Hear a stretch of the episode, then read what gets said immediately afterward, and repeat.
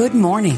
It's time for Awaken with Dr. Joe and Mark Holcraft. Awaken airs the second and fourth Wednesday of the month at 7 a.m. Central with the executive director of Real Presence Radio, Mark Holcraft, and his brother, Dr. Joe Holcraft professor and director of the High Calling Program at the Avila Institute. Together with a mix of national and local personalities, connecting examples in church history, contemporary relevance, and lively witness of the saints, Mark and Joe will share how the Holy Spirit is working to awaken in all of us a deeper sense of what we are made for a life in Christ.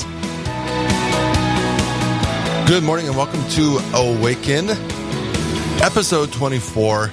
Why do I point that out, Joe? Because, well, I guess we could just say good morning first, huh? But I'm excited. good, good, morning, morning Joe. Brother. uh, we're we're excited because episode 24 would mark that we're actually we've been doing this for a year. So Awaken's been going for a year, which some would say, if you know your math, well, Holcraft why isn't 26? Uh, because we skipped a couple. how's how's that for the deep insight, Joe? Um, no, between between either uh, being sick or um, whatever other circumstances in the life of radio, uh, we're we're on episode twenty four. Uh, but we give thanks to Almighty God for providing us uh, the opportunity, and um, it's it's His doing, Hanjo. It's it's the Lord's doing in all this. Yeah, amen. And, and it's been uh, a year in which I've just continued to gain uh, the ongoing uh, deeper appreciation for sacred scripture, Mark, and journeying with you because this is what we've been about uh, by and large. You know, for many of us and our listeners, uh, we have heard certain stories again and again, huh? And there's the tendency to read a text and say, "Oh, I've I've heard that before." When in, re- in reality, God invites us again and again to reread certain texts because God is the always more, and the Holy Spirit desires to meet us where we're at. And as He does, He shows us that maybe in a text that you've read just not one time before, but many times before, wishes to speak to you anew, right? So, as over this past year we've been exploring these texts, it is always an opportunity to go deeper. And so when one looks back, Mark, I, I am always made to think about the importance of uh, what it has shown me, um, just not for the sake of, of looking back, but to appreciate the present and uh, and in that place where God desires us to go, uh, which is deeper into His heart. So, so to that, Amen. So already, uh, that was a thesis statement that could launch us into our show. um, but be- before we go into much further, let's begin with prayer, huh? Yes. In the name of the Father and the Son and the Holy Spirit. Amen. Father, thank you for this morning. We thank you for the beautiful weather you've gifted us with in the Dakotas and Minnesota in these last few days. Uh, Lord, we ask that you would uh, bless and protect all of our listeners, especially those who might be near flooding or flood zones. Uh, we ask for your protection and blessing over all of our families.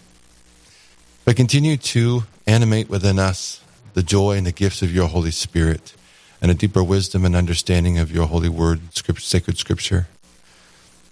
And as as Brother Joe put it, Lord, we ask that you would continue to invite us deeper into your heart, which is the ocean of mercy. Blessed Mother Mary, we ask for your intercession, and all these things surround each of us and our families. And to you, Saint Joseph, please surround each of us with the mantle of your grace and protection. Amen. In the name of the Father and the Son and the Holy Spirit. Amen. Uh, Joe, as you're talking, it just that that ever more, there's always more with God, um, and and how Scriptures reminds us of that. And even when we take the same verse or verses or passage, there's always something anew in it because God is the God of yesterday, today, and tomorrow. You know, and and and one of those things, um, what I'm reminded as you're saying that, Joe, is and this is also why we love to dive into the saints. The saints mm-hmm. reveal to us how these scriptures are seen and new you know, ever ancient, mm. ever new. And that's, um, uh, so that was what I was struck by as you were talking, and I'm excited about this morning's saint as well. Um, in light of that, in light of our scripture, And so our scripture this morning, Joe, is taken from Matthew chapter 9. You know, when we continue to explore the questions Jesus poses, uh, or in some cases, um, there, he's given a question from uh, whether it's a priest or uh, I was about to say a layperson, but one of the, the figures in Scripture, and he responds by giving an answer with a question. You know, we we've seen this so many times, um, but this morning uh, he initiates the question, and so I'm gonna I'm gonna open that up with reading that, Joe, and we'll we'll, we'll give it a look. Mm-hmm. Okay, again from chapter nine, starting with verse one from the Gospel of Matthew. He entered a boat, made the crossing and came into his own town. And there many people brought to him a paralytic lying on a stretcher. When Jesus saw their faith, he said to the paralytic, Courage, child, your sins are forgiven. At that, some of the scribes said to themselves, This man is blaspheming. Jesus knew what they were thinking and said, Why do you harbor evil thoughts? Which is easier, to say, Your sins are forgiven, or to say, Rise and walk. But that you may know that the Son of Man has authority on earth to forgive sins. He then said to the paralytic, Rise, pick up your stretcher, and go home. He rose and went home. When the crowd saw this, they were struck with awe and glorified God who had given such authority to human beings. Well, there it is. Uh, you know, it starts with a very everyday action of Jesus, the Nazarene, he entered a boat, made the crossing, and came into his own town. Uh, except he, he's already full on active in ministry, Joe. You know, he's got his crew with him and his apostles. Uh, there's already been many miracles that have already occurred. Joe, this is just coming off of the heels of Jesus healing the two dem- demoniacs. Um, so healing is at the forefront, mm-hmm. but it's interesting how they highlight Jesus saw their faith, and he said to the par- paralytic, um, "Why is it, Joe, that um, we, well, in this case, the author, you know, often highlights first the matter of faith before Jesus begins his work. What's happening there? Yeah, it, it's really interesting, Mark, because it, whether it be the paralytic, uh, whether it be Bartimaeus, whether it be the centurion, he never says, I have made him well, or get well, or be well, or he is healed. It is always, always, uh, your faith has saved you, or your faith is why I am coming to you. So, uh, our Lord is responding to faith. And why? Well, what does faith mean? Faith is relationship, right, Mark? It, it, it is just not this belief in you know what is unseen or, or what is unknown. Um, but it is a matter of trust right? Faith means trust fide to trust. And so when we look at faith as more than just you know some kind of assent into what we do not know but an actual response to to a god who is living we can begin to appreciate the dynamic of of you know two persons moving towards each other and in this case, of course, and throughout all the Gospels, uh, our Lord's healing and focusing on the importance of faith. Uh, he he marvels at faith. And what I especially appreciated about this, Mark, about this narrative, as you noted, you know, Jesus crosses the sea and, and arrives in his own town of Capernaum. Uh, a paralytic is brought to him uh, brought, brought to him by others. And this is something we talked about in our uh, treatment of intercessory prayer, right? Here we have these stretch bearers going to Jesus, right? Bringing, uh, the, these stretch bearers are bringing someone else's problems, in this case, of course, someone who is paralyzed, to Jesus. I love that. You know, Jesus, he has cured many people before, but he is using, Mark, this opportunity to point to an even, uh, even deeper kind of paralysis that he wants to cure, which is what? But sin. Huh? So Jesus sees in the paralyzed man more than a physical malady. There is an interior spiritual paralysis, if you will, that Jesus desires to heal. And so he says to him, your sins are forgiven. And this sparks outrage right? yeah. from the scribes. Only God can forgive sins. What are you doing, you know? And, and he does this through the very specific temple way, the temple system with animal sacrifices offered by Le- Levitical priests. You know, this you, you could hear the, the, the scribes speaking this way. It is as if he were saying, that is, Jesus, what you used to get at the temple with the Levitical priesthood through animal sacrifice, you can now get right here from me. So Jesus puts himself on par with God and, and, and bestows on this man the forgiveness of sins normally associated with the temple system. And of course, knowing their thoughts, Jesus addresses their accusation by healing the man. And, and the miracle then to Mark is meant to demonstrate that Jesus does not, uh, that, that Jesus does have authority to forgive sins. One might say, your sins are forgiven, but why the miracle? Well, since forgiving sins is a spiritual work, there is no way of, of we could say empirically confirming this, right? So therefore, he backs up his spiritual claim by saying, rise and walk again. And this is what he does. And, and, you know, the human beings, as it's, as it's written, do what all human beings do when they see the, uh, the, the, miracles of God, they glorify God. Uh, there's a few things in here, Mark, that I, I really wanted to, to, to get underneath. The first of which, I mean, let us, let us sink ourselves into this text for a bit I mean, how disappointed are you if you're the paralytic, or even for that matter, the stretch bearers, and he doesn't heal them, heal him, but he says your sins are forgiven. Yeah, this is incredibly. yeah.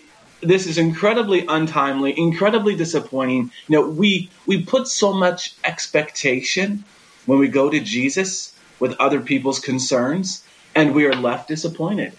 And yet, our Lord's response is just uber important. He says to him, Take courage. He commands him to take courage while calling him what mark? Child. So the awakening faith of the paralytic is paralytic is challenged, we could say, to read between the lines as it were, of Jesus' words, now you can take courage on a firm basis of hope because I have just called you child. It is because I love you with the Father's love and my Father's love. In fact, I, the word, do not use words lightly, huh? And always call thing by its true name. You are to distill you are to distill courage from, from the very timbre of my voice, which is saying to you now, take courage, take heart. Take courage can Mark actually translate as take heart. Right, right, and I, that was actually one of the pieces standing out to me because I think, I think when you break down some of these words, in, you know, and we've talked about this a little bit before, the just the simple etymology behind some of these words. What's you know we've what's behind a word? Well, there's so much, especially as you just noted when the word made flesh uh, speaks, you know, it, it never goes wasted. It never goes undone. Keep going, Joe. Mm. Yeah, well, and and to that point, Mark, um, I, am I have a professor that I have from Oxford echoing in my ears right now. Um, he he would say often, "This is Father Wansbrough, who happened to be the editor of the New Jerusalem Bible." So if he had something to say, okay. I was paying close attention to it. Yeah, yeah. He he, he said you, you know, you know, you, you talk about etymology and something to be aware of is that typically when you go to to dictionaries um, or or maybe to, to an etymology index online, you're going to get what a word means only only so far back to a point. Um, where that differentiates from sacred scripture is that this is the inspired word, right? The inspired word of God that that etymology indexes should pick up on, but often don't. Oh, so and Joe, so what, Joe, that's rich. Can you can you actually say that again? Because that's it's true. I, you know, and I only, I only took a couple of years of Latin. You know, in you learn of the classical languages. um, so often in modern dictionaries. And I think it's worth our listeners noting for those who really take interest. I would love for you to say that again because um, a lot of that, the classical languages, well, they're, they're starting that, they're picking that up in sixth, seventh, eighth century, uh, or even Renaissance time when really it's like, well, wait, you're, you're missing maybe what that original Aramaic or Hebrew meaning was. You know, it, it, so repeat that, please. That was rich. Yeah, yeah, yeah. So when you when you go into just not a dictionary, but online to an, etymology index per se, the meaning of that word you'll you'll get the Latin, and or maybe it'll speak to, uh, you know, the Old English, or in some cases Right. the, the French whatever it might be, it'll take you back to a point, often probably not farther back in the 15th century. Uh, and so if you're looking up a word from sacred scripture, you're not going to get what that word in sacred scripture means in its actual meaning. Um, and if you do, it is quite rare. Yeah. So, as Father Wansbrough would say, when you go to do a word study, let yourself let yourself understand first and foremost you're going to get at that word by studying the text itself. Right? So, for example, here uh, the, the the phrase "take take courage, take heart." What is he saying there? Um, well, courage can mean a lot of different things. Uh, if you're to pull up an etymology index, um, you know, you're going to talk about strength. You're going to get something that relates to hero, and, and all those things will, will speak to it. But what lies at the heart of courage? Well, Scripture just said, the heart. Yeah. Yeah. Yeah. right? The heart. So Jesus says, in effect, to the, the paralytic, before addressing myself to your limbs, I must speak, uh, speak to the most essential part of you, the heart, right? Just as the evil things come from the center of a person's spirit, so do uh, the good things. And this is what I must uh, awaken, right? This is my, this is what I must attend to.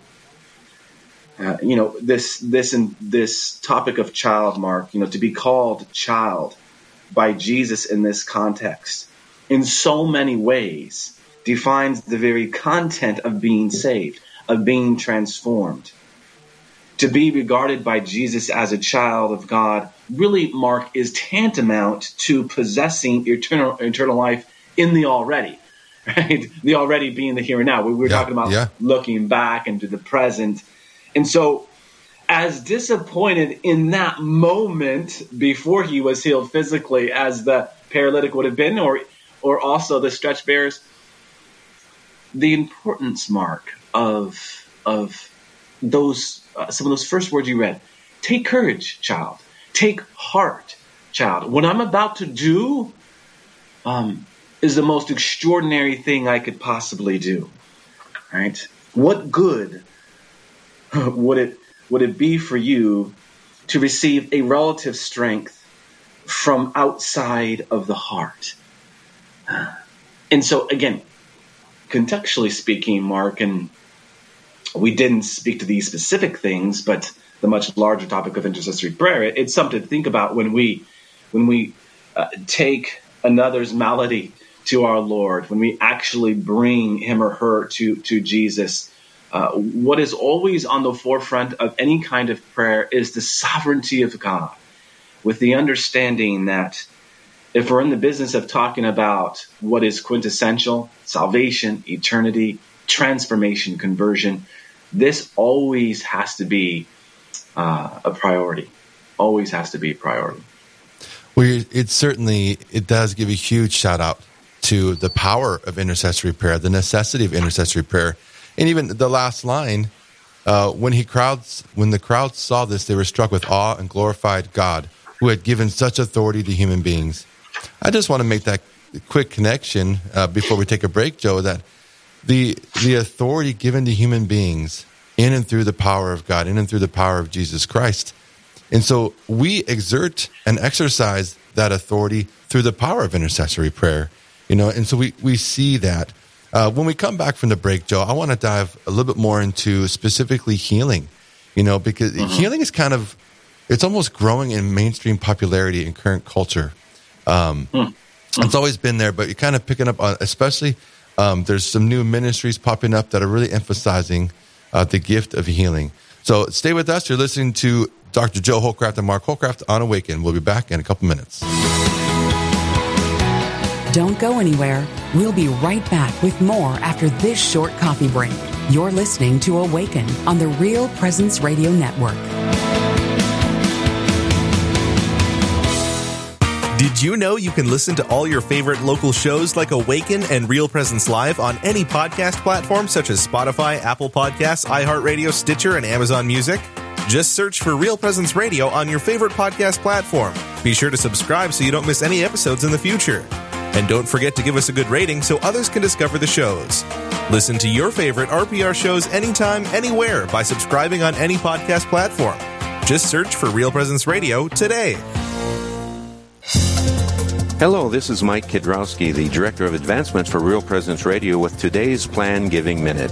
Philanthropy is an expression of your generosity with the understanding that your gift to the church will make a difference. There are many ways in which you can make a gift to further God's work.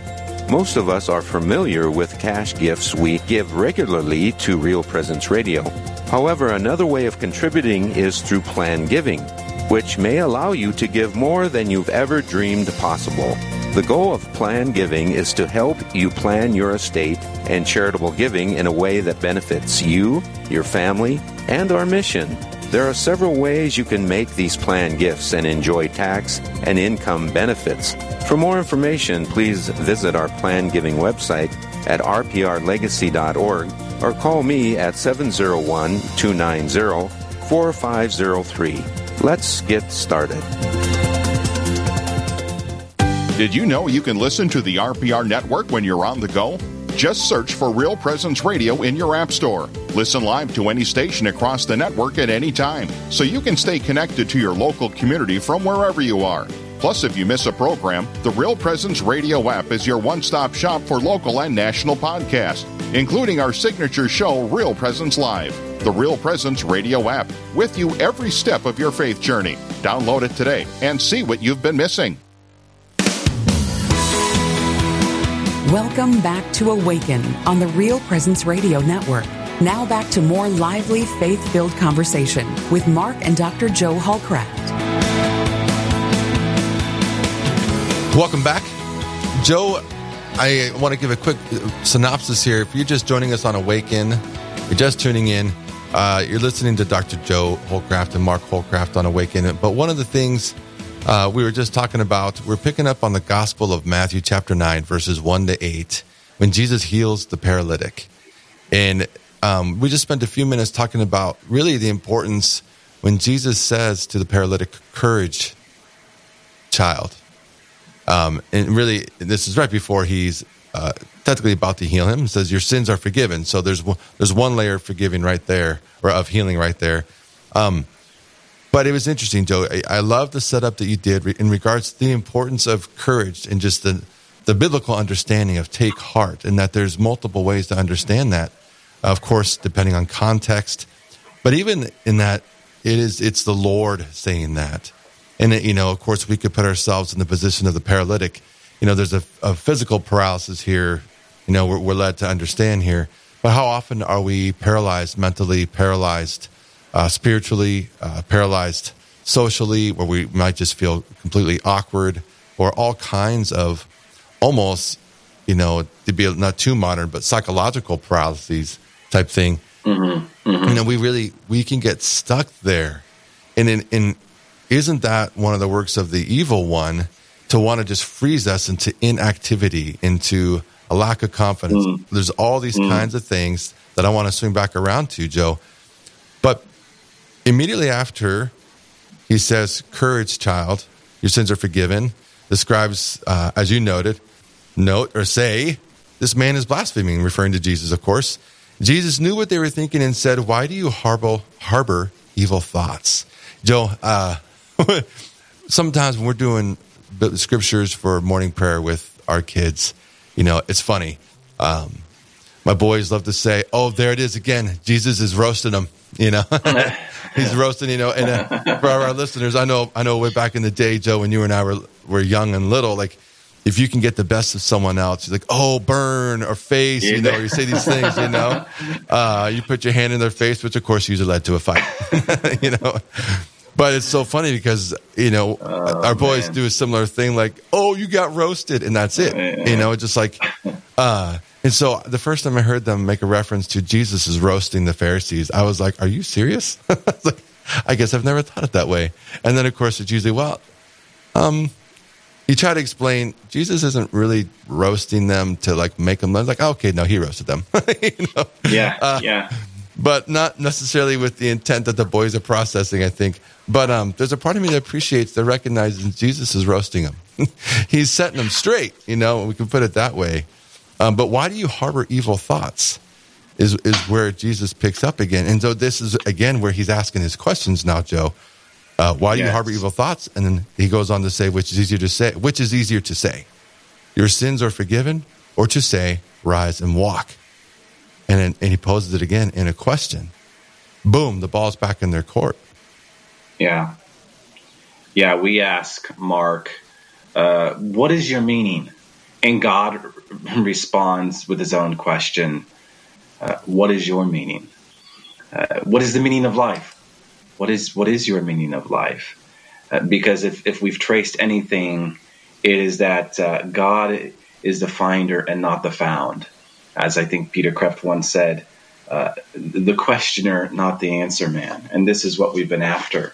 Now, Mark, what's really important about this first question and why I, I focused on courage and heart is because here again we have a question that is specific to the heart. Why are you conceiving evil things in your heart? Right? Why are you conceiving evil things in your heart? So our Lord is preoccupied with the heart. He is absolutely. absolutely, unequivocally preoccupied with the matter of the heart because, again, what is relative's physical strength if we are in that place of inactivity, Mark, as you put it, that that that place of complacency, that place, that very wrong, dangerous place of laziness that Lent desires to draw out. Right? So, why are you conceive, conceiving evil things in your heart? Uh, this, this question posed to, to the scribes is, is a question that is posed to all of us. Are we hearing take heart, or are we hearing the question, why are, are you conceiving evil things in your heart? And, and it kind of goes back to uh, what operates your motive? You know, what, what's your um, modus operandi? Why do you do what you do? Why do you get up in the morning? What are you conceiving? Or are you allowing your heart to be healed and transformed by my saving love? Now, what's interesting about this, yes, on, on, on one hand, Mark, it, it, would appear that our Lord is roasting yeah. the scribes. but if you were to kind of take that question and stretch it out within the larger context of sacred scripture, um, in areas where he does, in, in fact, pass, um, you know, condemnation. Um, he's not doing that here, actually. No, no, this is the simply, beginnings of a fraternal correction. You know, yeah. and just it's always, always moved in love. God is love. Yeah, uh, he's he's saying really, uh, given what he just did for the paralytic, why are you irritated because I am good? I mean, right? Yeah. Uh, why why are you behaving the way you are behaving? And so he seeks to heal Mark in the end from the inside out. He seeks to heal from the inside out. And as as he does, um, he he then poses the next question because you know the two questions certainly are interrelated. How does this healing take place? Let's start talking about healing a little bit, Mark. I know there's other things to talk about um, with respect to healing, but let's let's get the discussion started sure. because G- Jesus says, you know, we read which of these is easier to say, but th- the Greek text is what is easier labor to say uh, to to hear, you know, which which is easier to say. Um, versus what is easier labor to say. These are two very diff- different things. In fact, the peculiar, very peculiar form of our Lord's question shows how the word is doing what, Mark? But working, right? Working. Working, laboring at salvation. What is easier labor to say? In all the words he speaks, he's always laboring. You know, Jesus is, is teacher only as Savior. He, he teaches only in view of his commitment to, of course, redemption. So for Jesus to speak is always then marked to labor because in him God is always creating anew. You know, in our opening, I had made the point that there is something inside of the biblical text that is the always more. What is the always more? Well, he's he's laboring, if you will, at making us anew. And this labor, this working is what but our salvation. Our salvation. So so the healing that takes place in this narrative has a trajectory for us, Mark. I think we need to kind of take a step back and, and really think about which is simply our Lord is always, again, preoccupied, laboring in and for our salvation. And, and how? But by virtue of the Holy Spirit and, and the manner in which we encounter the Word of God. Because when the Word of God speaks, it's a labor, a labor that is creating anew. And I think worth worth noting, Joe, and this is it's one of the things it's it's been such a point of reflection for me is that when God speaks, it never sees itself undone. Never. Because God is. You know, and, and we've discussed bits and pieces of this. And again, sure. a word that comes to mind as you're talking about, because how often, uh, at least for you and I, I'm sure some of our listeners, you've heard that expression, working out our salvation. But I think we hear it in a different kind of context.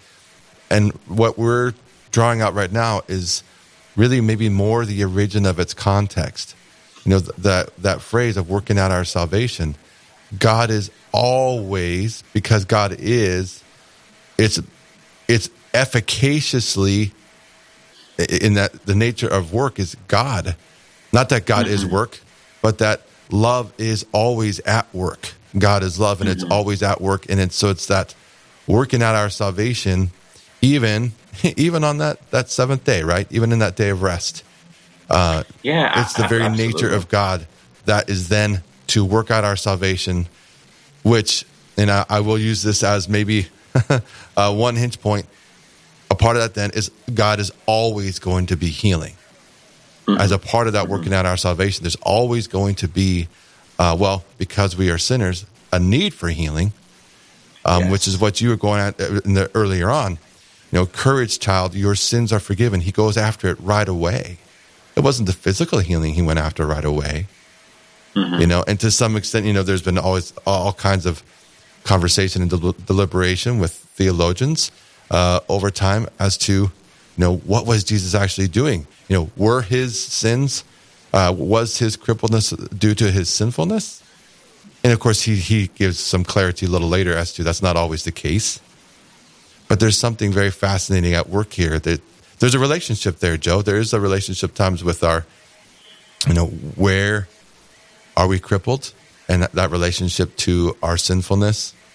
You know, maybe specific or particular sins that we struggle and wrestle with. Um, and then to go, to go on to say, which is easier, your sins are forgiven, or to say, rise and walk. Um, Joe, there's a little bit. My mind is blowing a little bit. you know, as they say, you know, have you ever seen the expression, "Your mind is blown"? You know, yeah, yeah, um, and yeah. for I mean, that's is, a bomb blowing up. you know, yeah. This, this, this is rich stuff, Mark, and you know.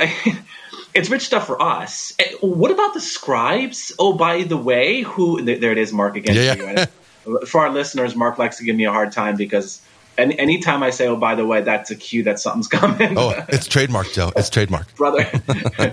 uh, other brothers have said the same thing, but it is what it is. Right? The scribes, their profession was to analyze words. Their profession was was to analyze the meaning and scope of words. Right, words. right. And so, what he's doing for them is saying that in me, the word is essentially how you work out your salvation. Philippians 2:12 right there when you talked about that Mark the call we have to work out our salvation and doing so in fear and trembling. Um, you know, and, and, and these phrases, these phrases, your sins are forgiven you. Go up and walk, get up and walk. These, these are the two great phrases of um, the, the ways in which God heals, the ways in which God works, the ways in which God labors. Um, that indeed we, we might be transformed in Christ and and and walk, uh, get up and, and walk with Christ. Um, because hey, Mark, if in fact we have been act- inactive, complacent in these sorts of things, then praise God if we are getting up and, and, and walking. So, amen to that. Well, and so, Joe, I, there's, um, I think it's worth acknowledging you know, certainly there's a supernatural healing at work here. Um, and I think we can really get excited, frankly, about the miraculous. Who, who wouldn't? You know, why, why wouldn't you get excited, especially if you're there and you see it happen right in front of you? You know, and so when the crowd saw this, they were struck with awe and glorified God. And thanks be to God that that was their, that's their reaction is they were in awe and they knew right away to glorify God who had given such authority to human beings. You know, but there's so the, there really is a beautiful relationship, and Padre Pio spoke about this beautifully. And Padre Pio healed several people and all kind of all kinds of maladies, and yet he uh, founded and opened a hospital right there near the rotunda where he lived for the last 50 years of his life. Um, so he saw the relationship. Yes, there's a need for uh, the supernatural healing, and yet there's a great work not to be taken for granted in natural healing you know, in the, the great, the gift of medicine, you know, the gift of uh, just working people through the natural maladies, the different, whether it's injuries or, sure. uh, you know, uh, emotional harms, just to work through. Like there's processes that are just as godly. And I think that's, um, that maybe doesn't get acknowledged enough, right?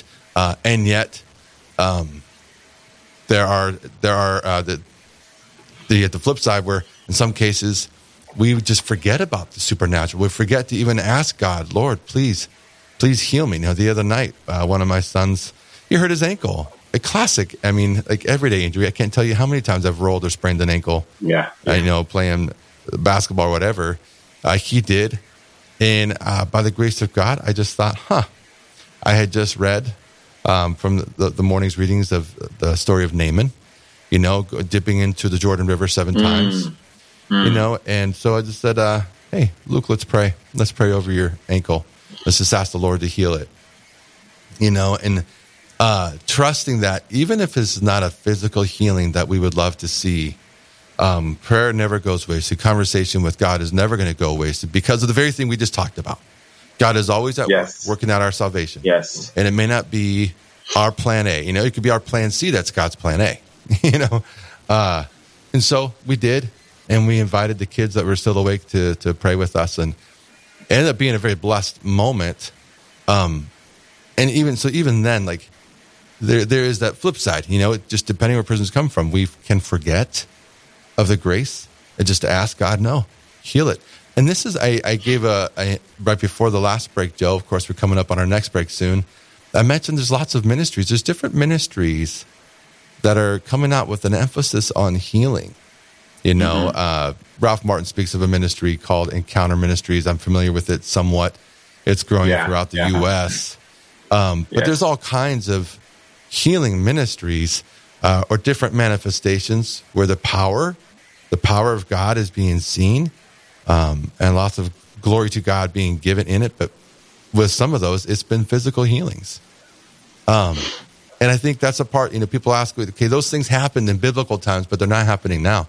You know, nay, nay, as they say, right? No, yeah. it is, it is happening now. Um, yeah, I think no, that needs to be acknowledged, Joe.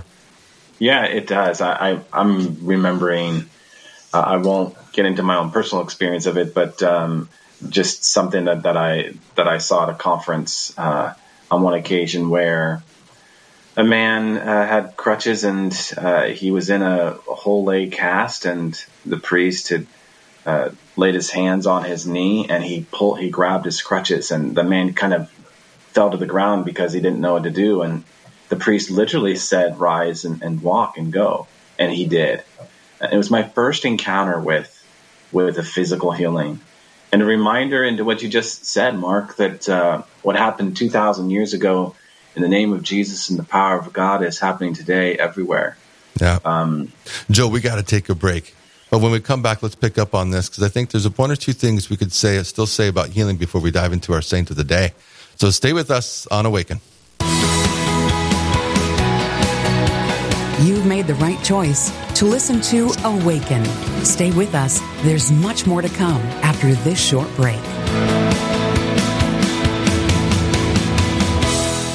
Course, for the faithful and also for those who are maybe maybe even those who are on the fence or who aren't even Catholic, it's a wonderful opportunity where you're just kind of browsing the radio and then all of a sudden, hey, what's this? And I've heard a number of stories of uh, even non Catholics and somebody who's maybe been Catholic, but they kind of fell away from the faith and kind of they're, they're kind of secretly listening to Real Presence Radio as they drive to work or uh, as they're a farmer and they're out in the fields and just kind of how they have been inspired by the truth of the gospel and our many uh, good speakers um, on the radio uh, sharing the truth of Christ and uh, and His mercy and and of course uh, for the faithful um, probably the majority of who are listening to Catholic radio, um, we're always built up um, through the gift of the gospel. This is Connie Paintner from Blessed Sacrament in West Fargo. Thank you for listening to Real Presence Radio. Real Presence Radio is available on Google Assistant devices, including Google Home, phones, tablets, and smart displays. To start this action, say something like, OK, Google, talk to Real Presence Radio. It will then ask what station you want to play, to which you can respond, play Sioux Falls, or play AM 970, or play WWEN. From there, you can use words like play, pause, and stop. Listen to RPR anytime, anywhere on Google Assistant devices. Do you know a priest who has made a difference in your life or at your parish? One who has helped you through a loss, discern an important decision, or celebrated the sacraments with you and your family? Real Presence Radio would like to know about these amazing priests. Visit our website at realpresenceradio.com slash contact to nominate your priest. And each week on Real Presence Live, we will recognize one of our priests with a dozen donuts generously donated by a local business. Help us honor our fathers by nominating your priest today. Thanks for starting your day with us. Now, back to more Awaken right here on the Real Presence Radio Network. Welcome back. We were just talking healing. You're listening to Dr. Joe Holcraft and Mark Holcraft. And we're picking up on the, passage from the Gospel of Matthew, chapter 9, verses 1 to 8.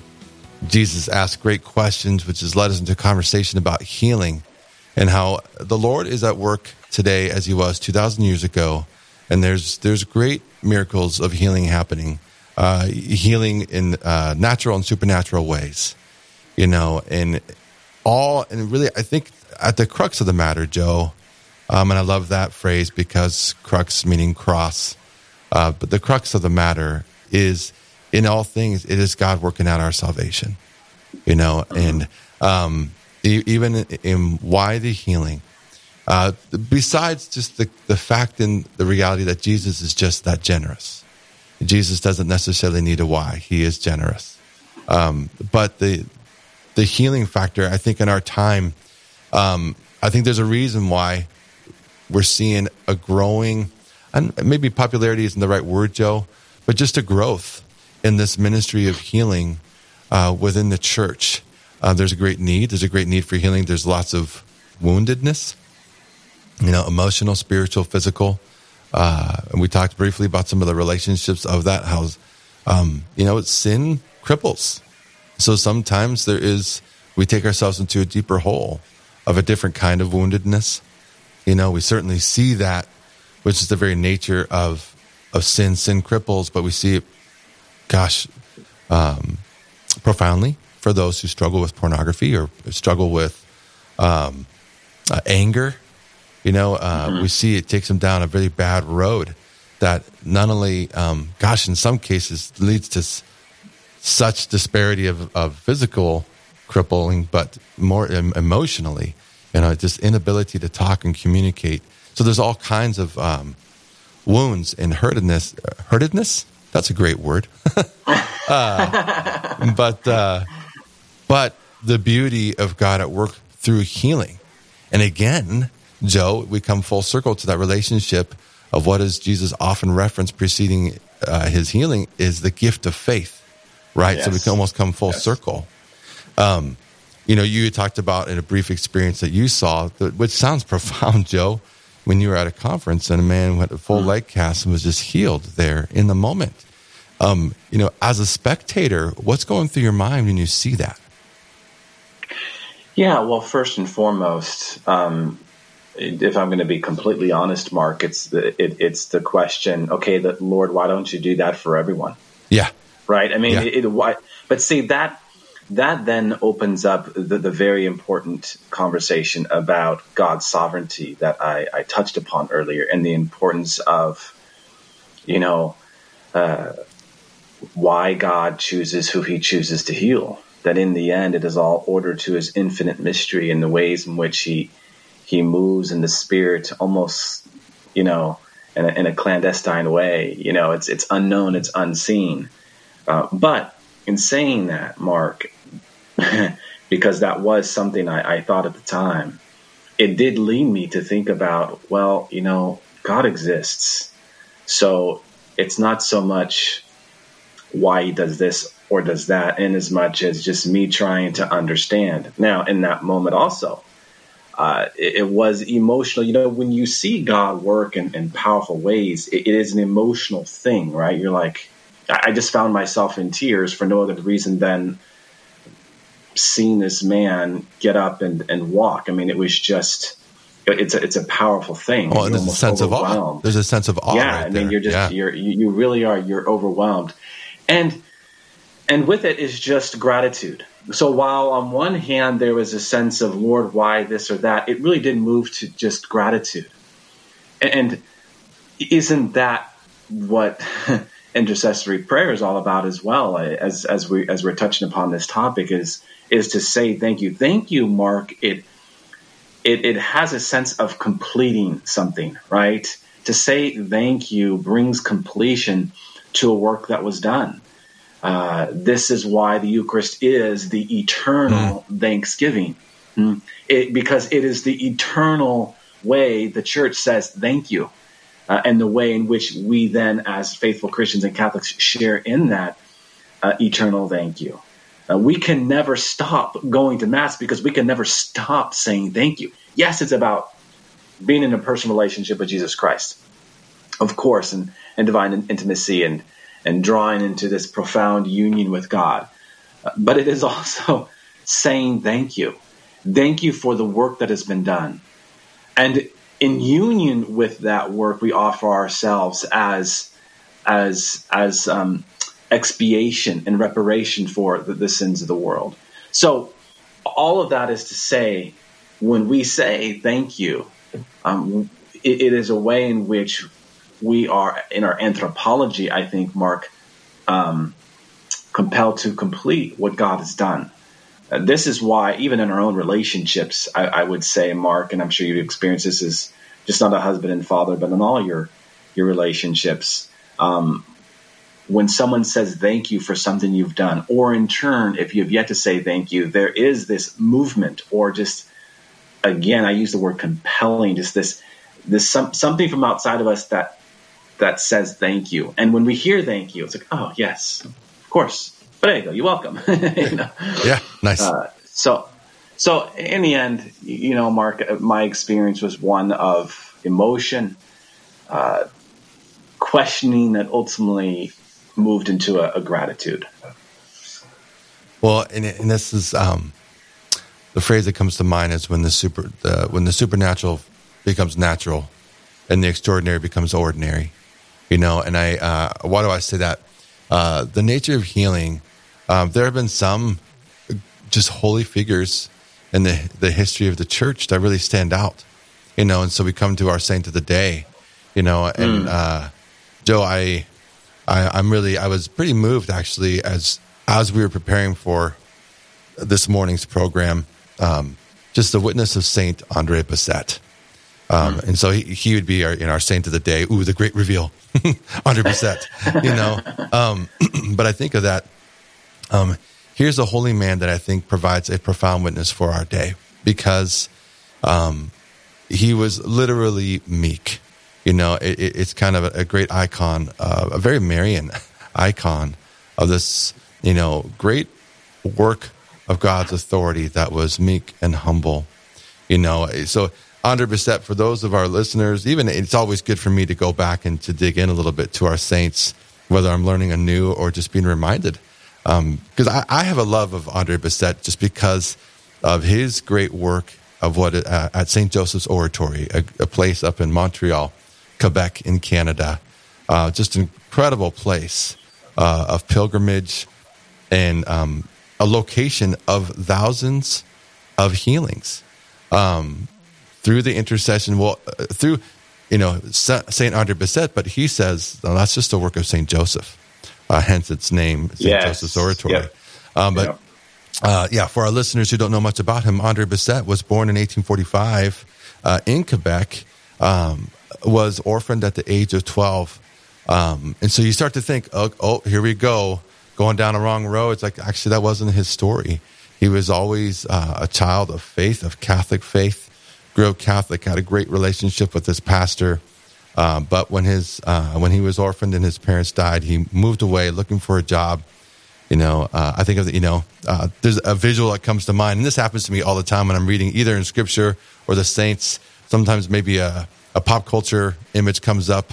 The image that came up to me is, you know, uh, The Greatest Showman. For those who may have seen that movie, we have an image early on of a boy who's orphaned, um, and it's the context, the timing is near the same time. Anyhow, and so uh, he's 12, he leaves, um, but he's uh, remains Catholic. His his name, his baptized name is Alfred. Um, he tries to find a job. It doesn't work out. He goes back home to Quebec, uh, has a great relationship with his pastor. His pastor tells him, Hey, I think you should join the religious life. Um, and so he agreed. I mean, he was in love with the Lord. He said, Okay. So he went and he approached the Holy Cross Order. They did not accept him because of his poor health. Um, so he had been baptized right after birth because they thought he might die after birth because he was very sickly. And he kind of was sickly all his life. And so he was very small in stature, Joe. You know, uh, mm-hmm. five one, five two. Um, years ago, I had been up to the oratory. I saw the, the cell. That's what they refer to it. It sounds like a jail cell, but it's not. it's just a very small place where he lived. Um, very simple man. He was small in stature and he was said to have not been very smart. So he struggled with his studies.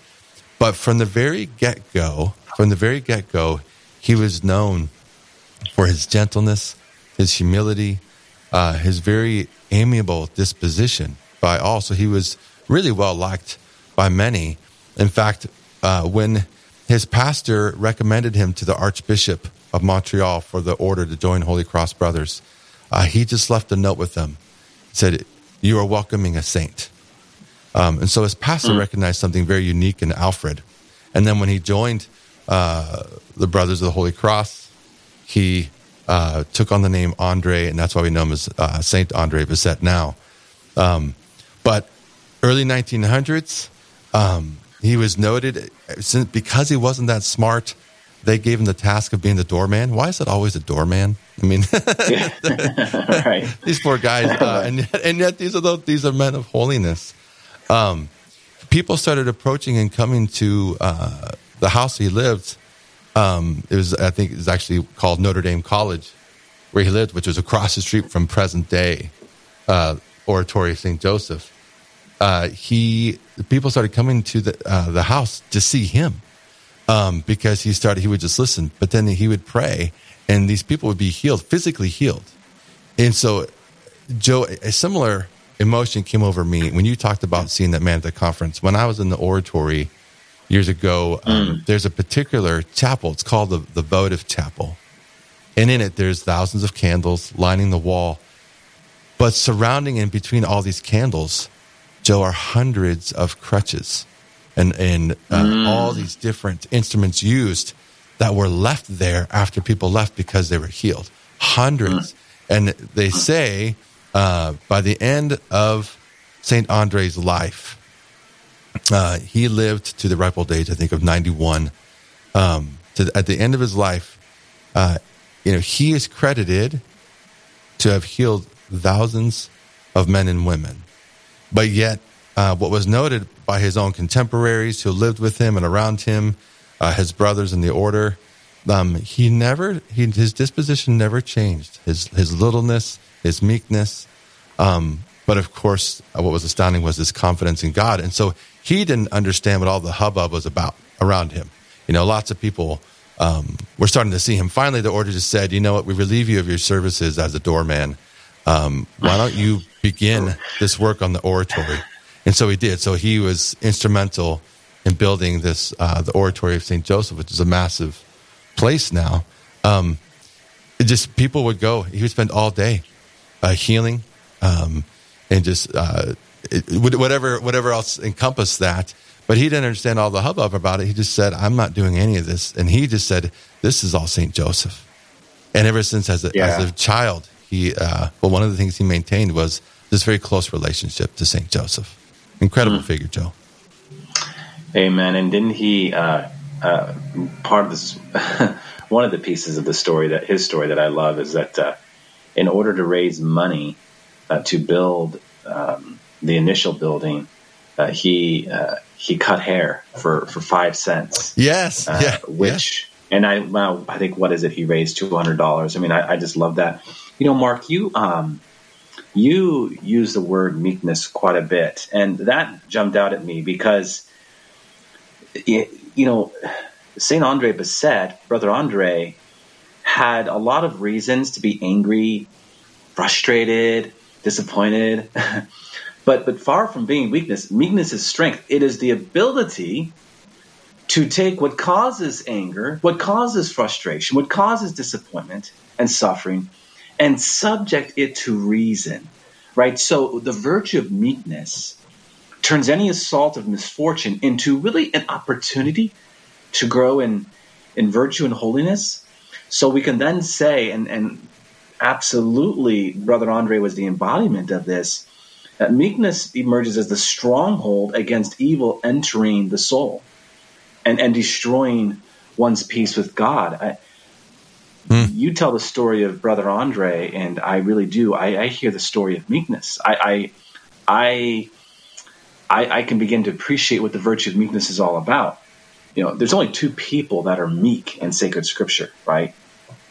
Was it Numbers chapter 12, where Moses is described as meek more than any man on the face of the earth? And of course, our Lord in the New Testament. Uh, so, a word that is not used lightly, but I think appropriately. Indeed, Brother Andre was a man of, of great meekness. And I, I highlight that, Mark, and um, I think we talk about it because anger, frustration, disappointment, suffering, it does get the best of us. I'm sure it got the best of the paralytic. Yeah, yeah. Well, hence the question: Why do you harbor these evil thoughts? You know. Um, Yeah, Yeah. yeah. So we call upon the virtue of meekness. We talk about transformation, being saved, all these things. Um, the virtue of meekness, it's a great beatitude. Right? Blessed are the meek. Uh, Joe, are the meek. and I, I just want to give you know we we're wrapping up our show. Uh, we have a unique uh, setting, you know. So we meet again on Awaken in three weeks, and it happens to be Okay. Wednesday of Holy Week, and so Mm. we come to the question. It's a great question. Jesus uh, poses the question: Can the wedding guests mourn as long as the bridegroom is with them? It's regarding fasting. So fasting, Mm. Lent, Holy Week, lots going on. Stay with us and Awaken. Join us in Awaken in a few weeks, and have a holy and blessed Lent. This has been Awaken on the Real Presence Radio Network.